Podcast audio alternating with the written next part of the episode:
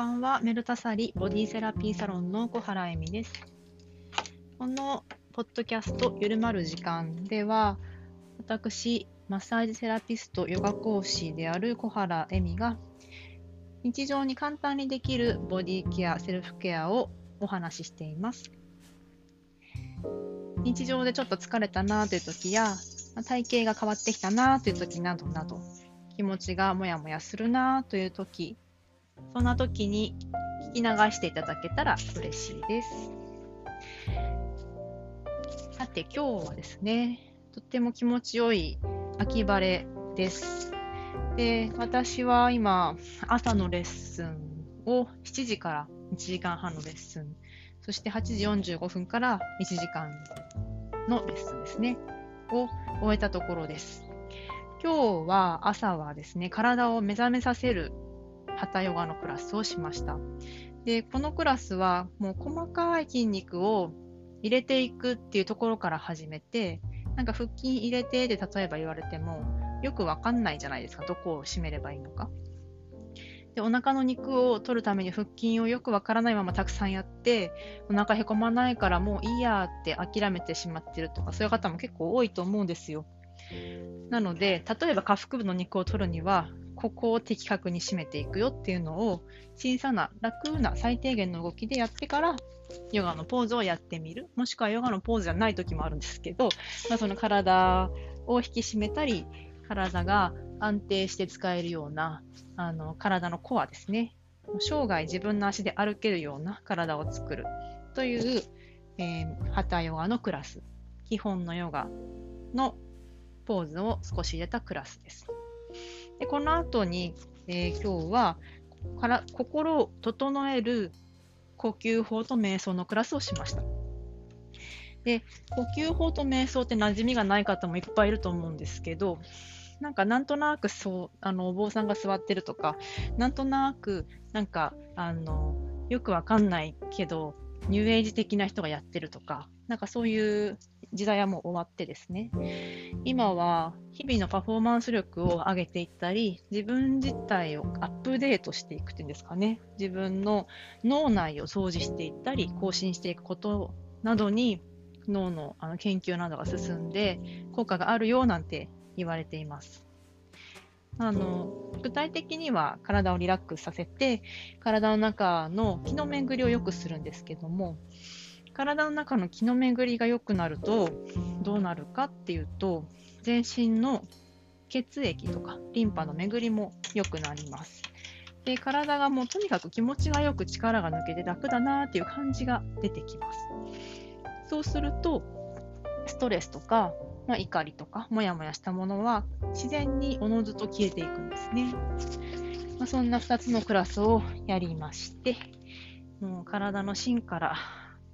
整ってリラックスしてるんだけどシャキッとしてる感じで、今日は洗濯を今干しております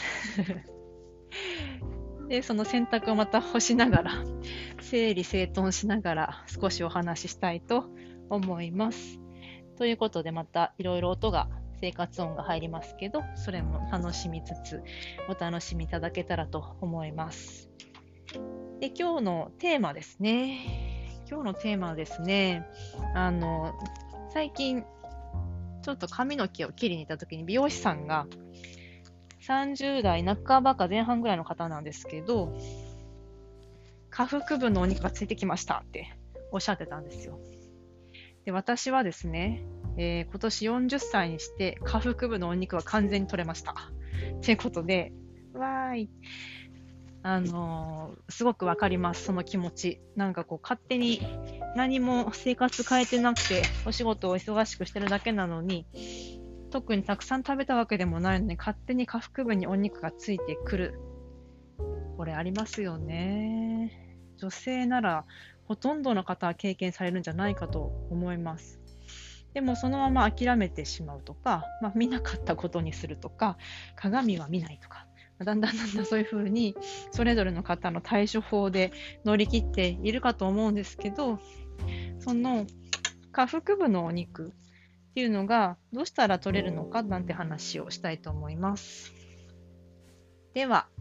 緩まる時間スタートします。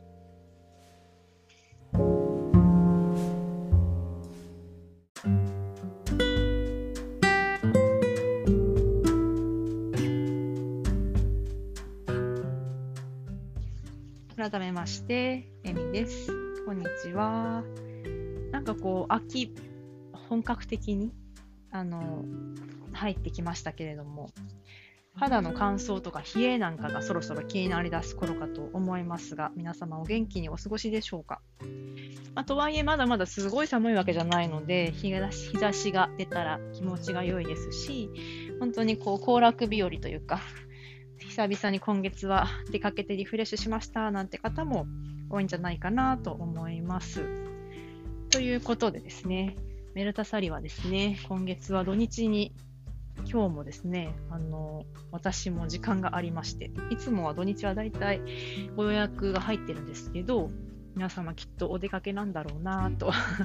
思いながら、今日は私も飽きましたのでレッスンをしてのんびりこのようにお話をさせていただきたいと思います。でですね、その最近下腹部のお肉が完全に取れた話ですよ。これがですね、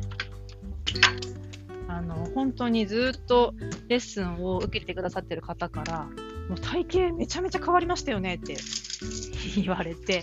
でもそうなんですよ、ふふって感じなんですけど、今私クラスをオンラインと、対面でやってはいるんですけど、対面はグループはなかなかちょっとできない、場所が閉まっちゃったりしてできなかったりしてですね、プライベートの対面とグループというかセミプライベートですね、少人数制のレッスンをオンラインでやってます。で、体型がどんどん皆さん変わって綺麗になったりとか、ホルモンバランスが整って、かなり例えば今までお腹ずっと壊してたとか、なかなか外に出られないぐらいなんかこう体がだるくなっちゃうとか、頭痛が止まらない、片頭痛が毎日ある、もしくは週に数回あるっていう方がもうほとんどないですなんていうふうにおっしゃってます。で、やっぱりその積み重ねってすごいなーってつくづく思うんですけど、体型が皆さんすごく綺麗になってきたんですよね。始められてだいたい1年ちょっとの方が今多いんですが、本当にこうお腹は引き締まり、お腹の肉がどんどん取れていくとともに背中の肉が取れて、で下腹部のお肉も少しずつ取れていって、姿勢がとっても良い、でフェイスラインも引き上がっていくっていう嬉しい変化が起きてきます。で、おそらく一番変化 しているのは私です。私が一番レッスンたくさんやってますからね。で、とにかく頻度と回数問題なんですけど、その体の動かし方とか体を解剖学的に理解してもらうってことを、私はなるべく説明するようにしています。なのでレッスンの最初に解剖学の説明をしたり、時々骨格標本を元にしてご自分の体がどうなっているのかということを知ってもらうようにしてるんですよね。でですね、そんな私は最初はヨガを始めてから最初の15年は伝統的なヨガをしていましたので、もちろん体型も綺麗にはなるんですけど、ただその時20歳から35歳だったので、34か19から細かく言うと34だったので、若い時ほど体型って気にしますけど、今40になってみて考えればそんな気にするほどのこともない、若いからちょっと太ももがムチムチしてるとか、それぐらいだったなと今思えば思うんですけど、若い時は一番美意識が高かったりしますので、なんか一番いろいろと気にしてたような気はします。で、もちろん結構厳しくハードに締めていくヨガではあったので、いろいろと体型は変わってはきてたんですけど、その中で変わらない部分っていうのがあったんですよね。例えば私を例に言うと、二の腕のたるみは変わらなかったり、変わった時期もあったんですけど、すぐ戻っちゃう。いつも同じ形に戻ってしまう。相当レッスンをやり込んでないと戻ってしまうっていうことがあったりとか、あとは、下腹部に お腹の肉がつきやすい。ちょっとレッスンが減るとお腹にまた肉がついてくるなんてことがありました。で、体の使い方って性格にもかなり影響されるので、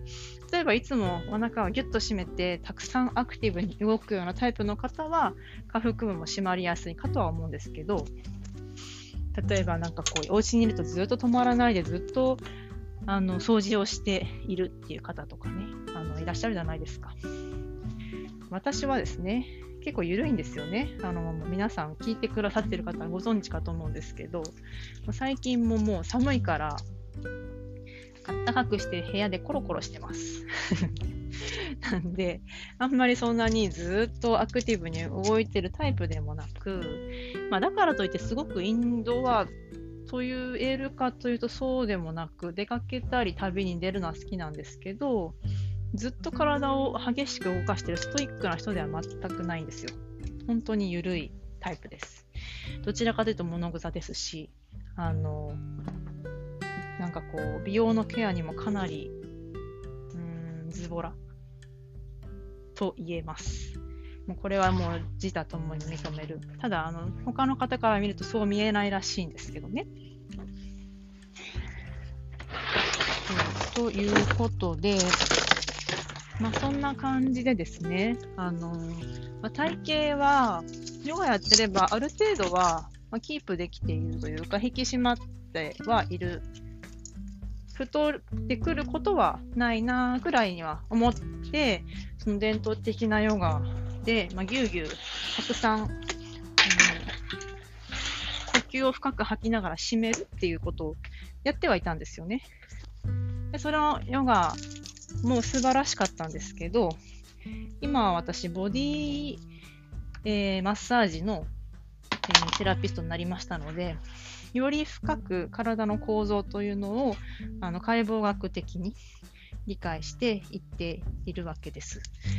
で、その私がやっていた伝統的なヨガっていうのは、ヨガの本当に根本というか大事なところを一番大事にしていた流派だったので、その体を整えていくことで心が整う、人が精神的に修養し成長し続けるための道具だったんです。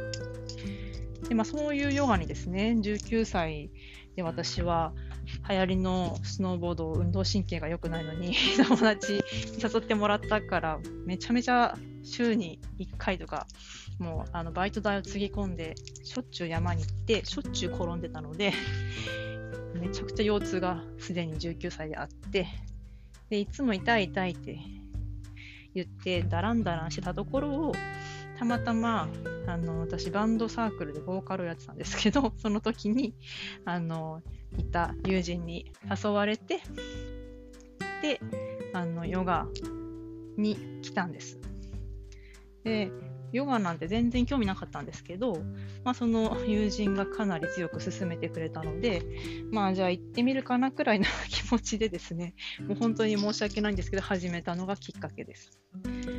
そんな感じで全然運動もしてなくて、生活習慣とかもダランダランしたり、大学生でしたのでゴロンゴロン昼夜を逆転して遊んでたりとかしていたので、全然整ってなかったんですよ。で、食事だってそんなにちゃんとバランスを考えてはいなかったので、おそらくバランスは崩れてたとは思います。ということで、健康も美の、意識もなかったところから、ひょんなことからヨガを始めて、でその精神修養のためのヨガだったので、むちゃくちゃ抵抗してたんですよね、最初で。もうなんかやっぱりそういうヨガの哲学とかいろんな話が出てくるので、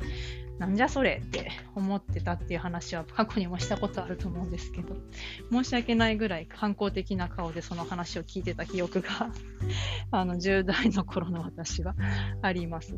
でもだんだんなんで続けてったかっていうと、体が楽になってきたんですよね。例えば腰痛がまず、すぐ初めて消えました。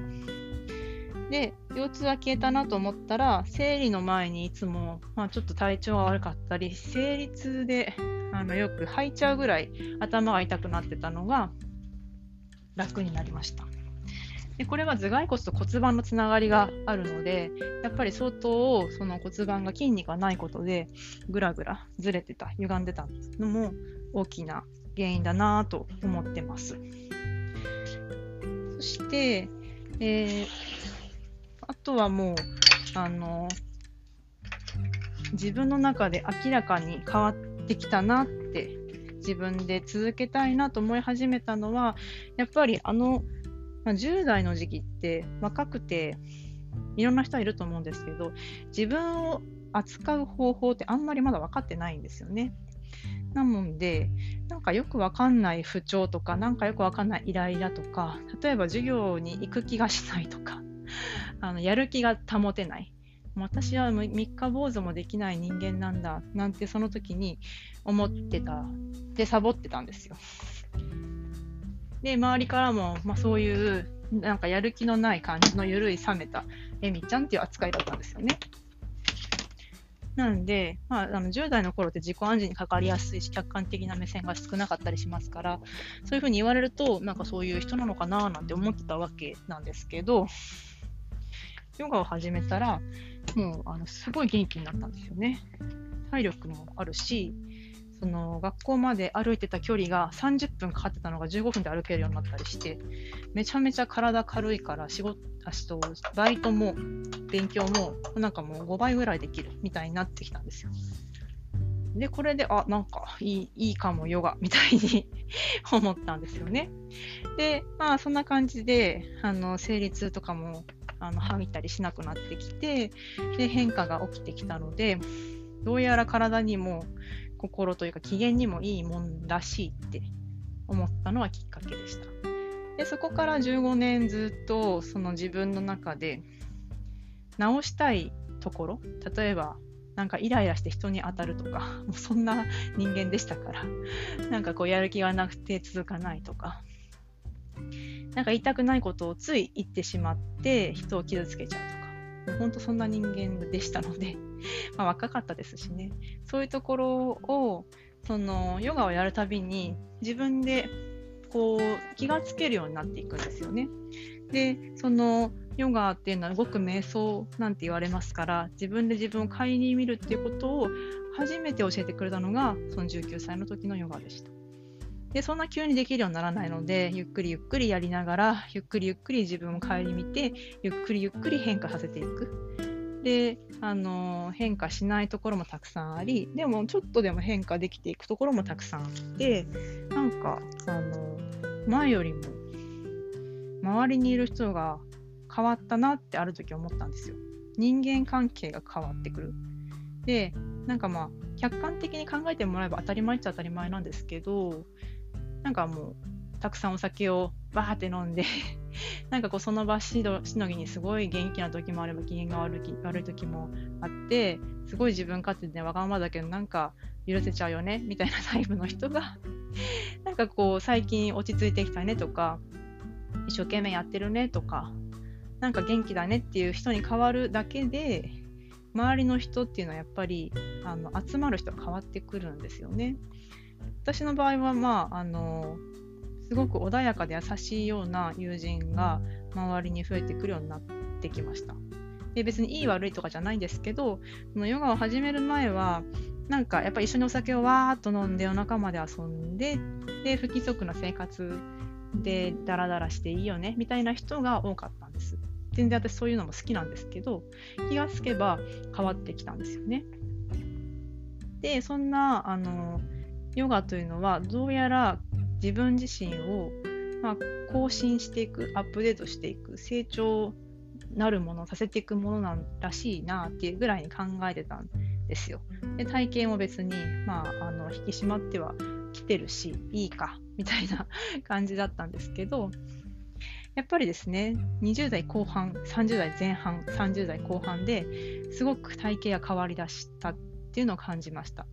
で毎日とか、週に 3,4 回ヨガをやってるので、余計それを実感するわけです。意識も持ってるし、その動かした感覚とかも常に自分が知っているので、ということで、その体型が変わっていくのは、なんか自分がヨガをサボってるからだみたいな、怠慢だからだってちょっと思ってたんですけど、2年前くらいですかね、そのマッサージの先生のご紹介である一人の先生に会いました。でその先生に会った時に、私の中でヨガの価値観がものすごくガラッと変えられたんですよね。でその先生に会った時に、今までのヨガっていうのは、精神修養のためだったので、あんまり解剖学とかはなくて、でだからここをどう動かしたらいいかっていう細かい質問とかは今まで私あんましてこなかったんですよ。で解剖学も知らなかったんです。なんですけど、その解剖学を知って動かすと全然動きが変わってくるっていうこととか、その動きが変わってくると脳にたくさん情報がいって、神経システムが変わってすごく深いリラックスができるとか、今までできなかったようなリラックスっていうのができるようになってきたんです。で逆に言うと、その時に私はヨガをやりながらものすごい体に緊張してたのかってことが感じられたんですよね。これはもう結構未だに覚えてるぐらい大きな衝撃で、おそらくヨガを今されてる方、長年されてる方も多分そういう方多いんじゃないかなと思うんですけど、肉体面にしろ精神面にしろ何かに到達しようと頑張りすぎるあまりに、体の中にその余分な緊張をたくさん抱えている、もしくはそのお仕事で頑張ってるとか、チャレンジしていってるとか、何か忙しいことをたくさんこなしているとか、なんかこうそういう、例えばストレスで緊張している、肩が緊張しているとか、そういうことでもかなり体の中には筋肉は緊張してるんですね。でそういうものが緩められるんだっていうことを初めてその、シンガポール人の先生と会った時に知ったんです。でもうそれからそのヨガが本当に大好きになって、その後にタイのチェンマイに行ってトレーニングをしてもらったりとかしてたんですけど、このコロナ禍でですね、なんとその先生に会いに行きたいなと思って待ってた1年ぐらいあったんですけど、なかなか行けなくて、でやっぱりその時間とか費用的なこともかかるじゃないですか。なかなか、何回も何回もはいけないなと、いつ行けるかなっていう感じだったんですよ。なんですけどその先生がなんとオンラインレッスンをしてくださるようになって、で、その、マッサージの先生からの、知り合いになった方からのご縁で、今は、フェルデンクライスっていう体の訓練法、これイスラエル発なんですけど、とそのソマティックムーブメントって呼ばれる体のもともとある、その赤ちゃんのでもできる動きを使った体のボディーワーク、動かす方法と、あとは、解剖学に基づいたリハビリテーションとかされてた方の九州の先生に今教わっているんです。そして銀座では月に今は1回もしくは2回ほど、ニューヨークで現役セラピストとして活躍されてたマッサージの先生に解剖学などなど含めてマッサージも教わってるんです。ということで、この4人のですね、美しい女性の先生にここポイントですみんなめちゃめちゃすごく素敵な方なんですが、今リアルとかオンラインで教えてくださってるわけですよ。で皆さん遠くに、銀座の先生以外は遠いので、本当にオンラインがありがたくて、でその先生たちに、週に1回とか教わりながら、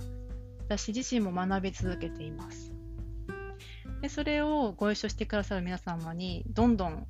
お分けして、もう分けていいよって言ってくださってる方々ばかりなので、お分けして、で私自身も学び続けていたらですね、本当に体型が全く2年前と変わったんですよ。でそれまでも一応自分では体幹トレーニングもしてたしヨガもしてたし、こう体は、動かしてたつもりだったんですけど、でもこの2年経ってみてですね、それも先生たちにその筋肉とか関節とかを、解剖学的に説明を受けながら、こういうふうに動かせるよとか、細かくこうやってやるとここが今入ってるよね、この何筋入ってるよねって細かく教えてもらっているうちにですね、なんと今まで全然締まらなかった足首が締まって、で太ももは筋肉があるんだけど細くなって、でヒップ垂れますよね。私も30代多分ずっと垂れてたんじゃないかってぐらいちょっと垂れてたんですよ。下までいかないけど上がってるとは言い切れないぐらいの垂れ具合で、鏡を見て上がんないもんだなーって思ってたんですけど、なんとお尻を全然鍛えてないかのような感じなのにお尻が上がったんです。びっくりですよね。で二の腕もずっとタプタプが取れなくて、母と同じ形をしてたから遺伝なのかなと思ってたんです。この形はもう変わらないのかと思ってたら、まさかの二の腕と肩幅が変わってきたんですよ。これだったら外に出してもいいぐらいな二の腕に最近なってきて、びっくりしました。本当にびっくりしました。原型をとどめてないんですよね、体型が。本当にこう体ってすごいなと思うとともに、先生方への感謝は本当にたくさんもうありがたいなって思うんですけど、それとともにやっぱその細かくちゃんと機能を知って筋肉を動かしていくっていうことで、人は何歳になっても体が変えていけるっていうこと、これをつくづく今感じています。ちょっと難しい話だったかもしれないですけど、でお尻が引き上がるためにはですね、まず女性がよくある問題として股関節が固まってるっていうことがあります。股関節って分かります？その足の骨と骨盤がつながってる、このショーツの V 字の V ラインの真ん中あたりにある足と骨盤の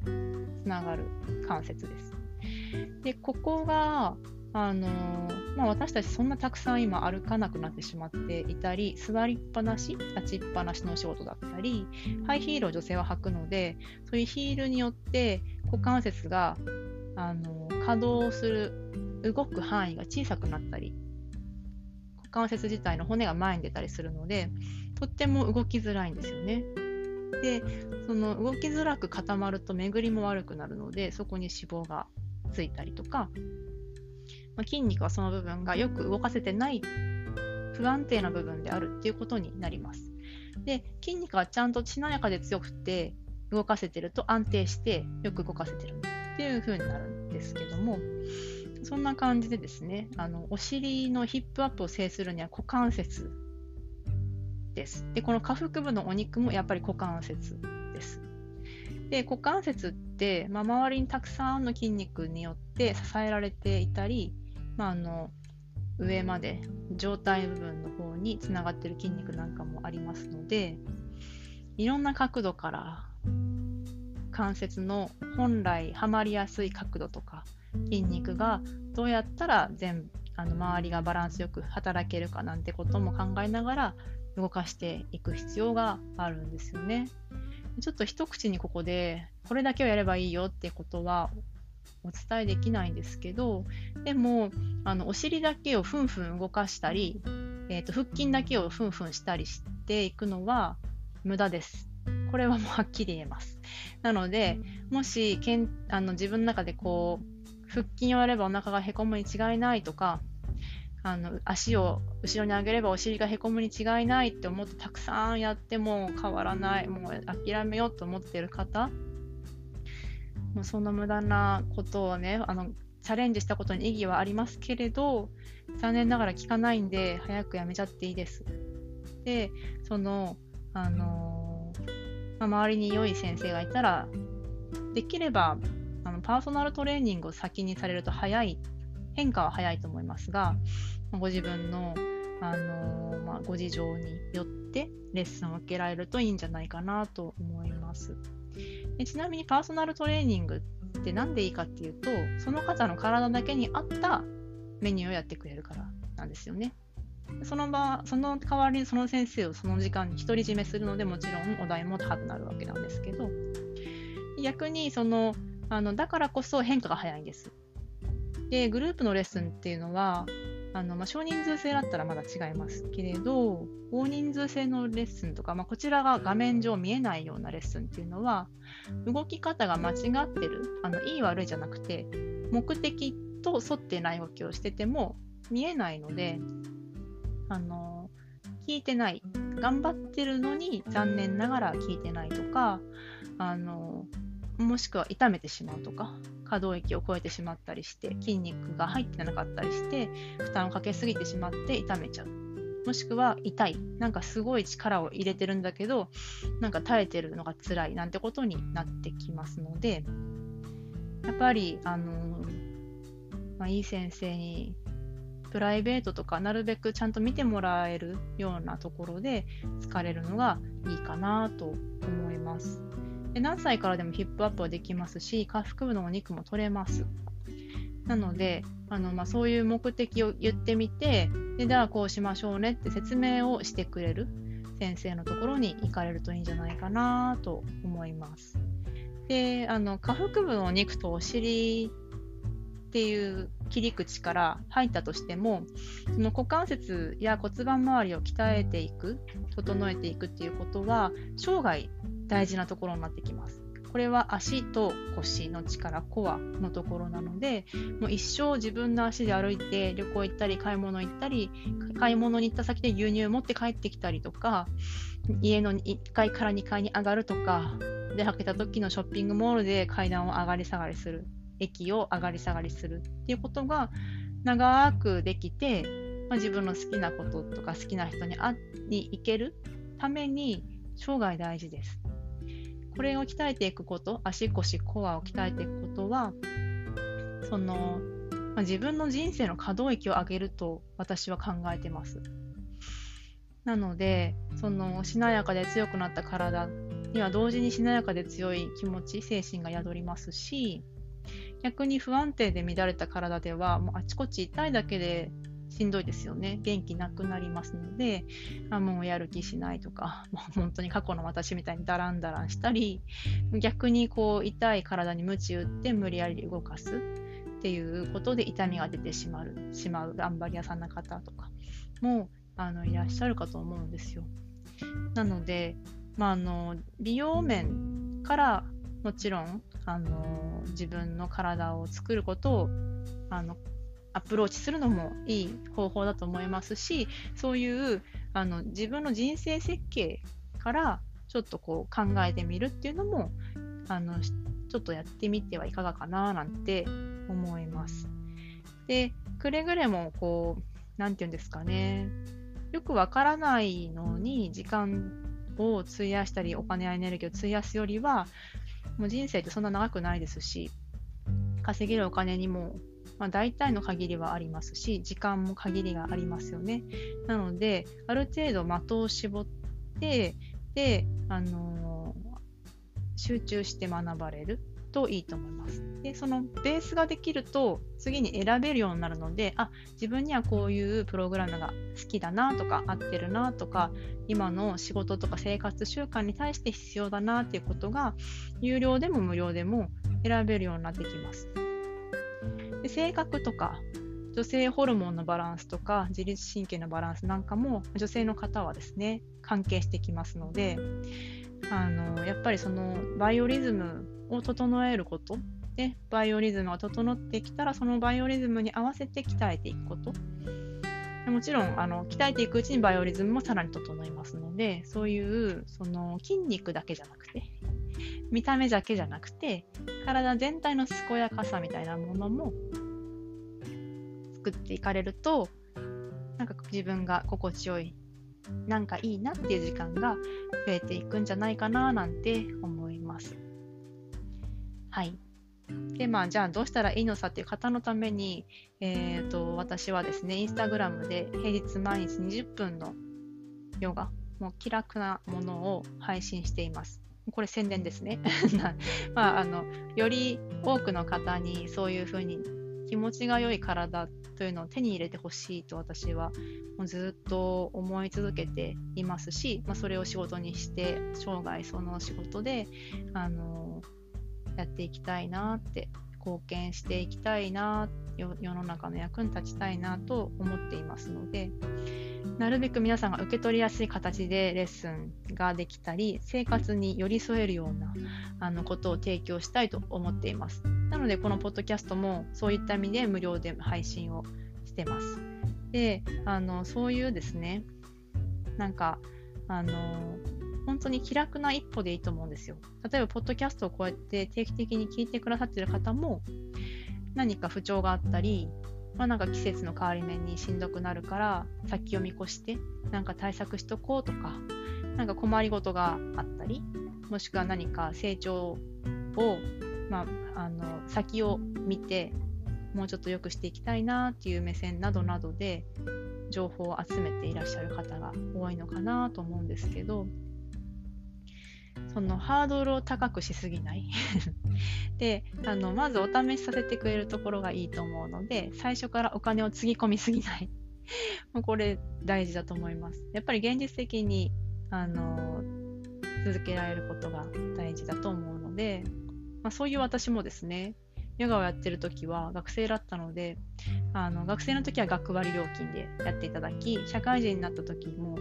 めちゃめちゃ不況の中の安いお給料のブラックな会社だったので、ほとんどのお給料はおそらくヨガ代とかヨガでやっているいろんな作業に費やしていましたが、払えない時もその今でいうティーチャートレーニングみたいな講座ですね、その指導者養成講座に払えなくて分割していただいたこともあります。で、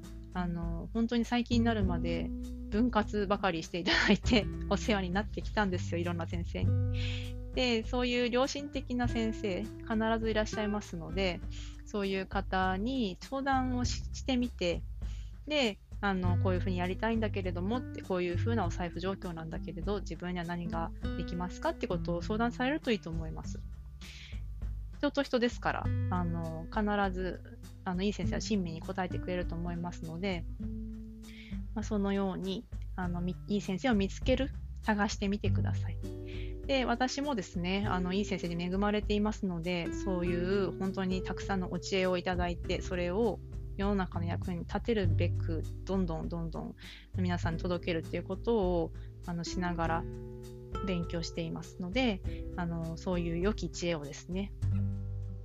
お届けしていきたいなと思ってます。で、そのインスタグラムでやっているアーユルヨガというのは、1週間無料で試せます。で、その後は月3000円です。で、例えば学生さんとかでそれもしんどいなという方は、無料でこのポッドキャストのゆるまる時間のインスタグラムバージョンでちっちゃなケア、10分ケアを無料で配信しています。で、これは本当に完全に無料です。ただあんまり私世の中にどんどん顔をアピールしたいわけでは全くないので非公開アカウントになってます。フォローしてくださった方は、よっぽどなんかこれはなんかセールスっぽいなっていう方以外はきちんと承認していますので、ぜひフォロー申請をしてください。で、そのインスタグラムの無料のセルフケアが載ったゆるまる時間のアカウントは概要欄に URL を載せておきますので、よかったらなんか困った時とかに覗いてみてください。で、相談とかメッセージは無料で受けてます。はい。ということでですね、しっかり宣伝みたいになりましたけど、でもそういうふうに本当にたまたま私も腰痛でたまたま元気になったけど、もしそうじゃなければ、あの時友達がスノーボードに誘ってくれていなければ、おそらく私はそんなに腰痛になることもなく、で筋力もなく、おそらくいつも片頭痛を抱えて、そんなに病院行くわけじゃないんだけどいつも調子が悪い人になってたと思うんですよ。で、全然運動も苦手ですし、運動する習慣もないかったので、そういう人にこそ、楽に最低限で体を作れるヨガというのはおすすめだと思います。でもヨガもいろんなヨガがあるので、そうですね、ちょっと一概には、私もどれがおすすめというのはちょっと言えないんですけど、でもよく起こりがちな残念なミスマッチというか相性が合わなかったなっていうのは、そのハードな動きのヨガをまずやってしまって痛みが出てしまったり楽しくなくてやめてしまうパターン、もしくはすっごい動かしたいのになんか動かさないヨガに参加してしまってもっと動かしたかったなと思ってやめてしまうパターンなんかがありますね。で、結構パワーヨガ的なずっと動き続けて筋肉に負荷をかけまくるっていう欧米から入っていったようなヨガも今日本にたくさんあるので、結構それだとしっかり動かせて気持ちが良いかとは思います。ただ基本の筋量があればの話で、全然運動したことなくて普段も体動かしてないまま何年も経っているのにいきなりそういうのをやると多分しんどいと思います。関節が痛くなることが起きやすい、筋肉はない分関節に負担かかりますので、なんかわかんないけど終わった後すごい体ガチガチに硬くなって痛くなっちゃって、もうやんない、ヨガ嫌いですっていう方もね、私の知り合いの方にもいたんですけど、それはすごく残念なことです。で、ヨガは本当に筋肉にも関節にも内臓にも、そして体にも心にも脳にもアプローチできて、で、オンラインとか対面のレッスンであれば人とも話したり、その変化をシェアできるという、すごくこういろんな本当にマルチにですね、効いてくるものなので、ヨガだけじゃなくてもピラティスなんかもコアを作るにはもちろんいいし、今と同じような効果もありますので、ご自分がなんかこう情報が今いっぱいある今、ぜひですね比較検討して、でちょっと自分の中でこれはなんとなくいいなっていうアンテナも働かせて、ひらめきも働かせて、でまず今日から、まず今から何でもいいから、無料のものとかハードルが低いものとかでもいいから、まず興味があるものを見てみる。で1個でも、その中の15分のレッスンだったら1個でもいいから一緒にやってみるっていうことで、なんか体が変わってくるんだっていう経験をぜひしていただきたいなと思います。そしたらその瞬間気持ちは多分すっきりしてるかなと思いますね。ぜひ一度しかない人生ですので、自分のありたいようにやりたいように体を作っていく土台、人生を進む土台、車で言ったら車のボディが私たちの体で、中に乗ってるのが私たちの心というか精神ですね。で、この自分が車を乗りこなせて好きなところに行けるようにいろいろとやってみたらいかがでしょうか。その中の一つとして股関節ですね。で、下腹部のお肉とヒップタレ問題ここがアプローチできるよっていうお話でした。では最後までお聞きくださりありがとうございました。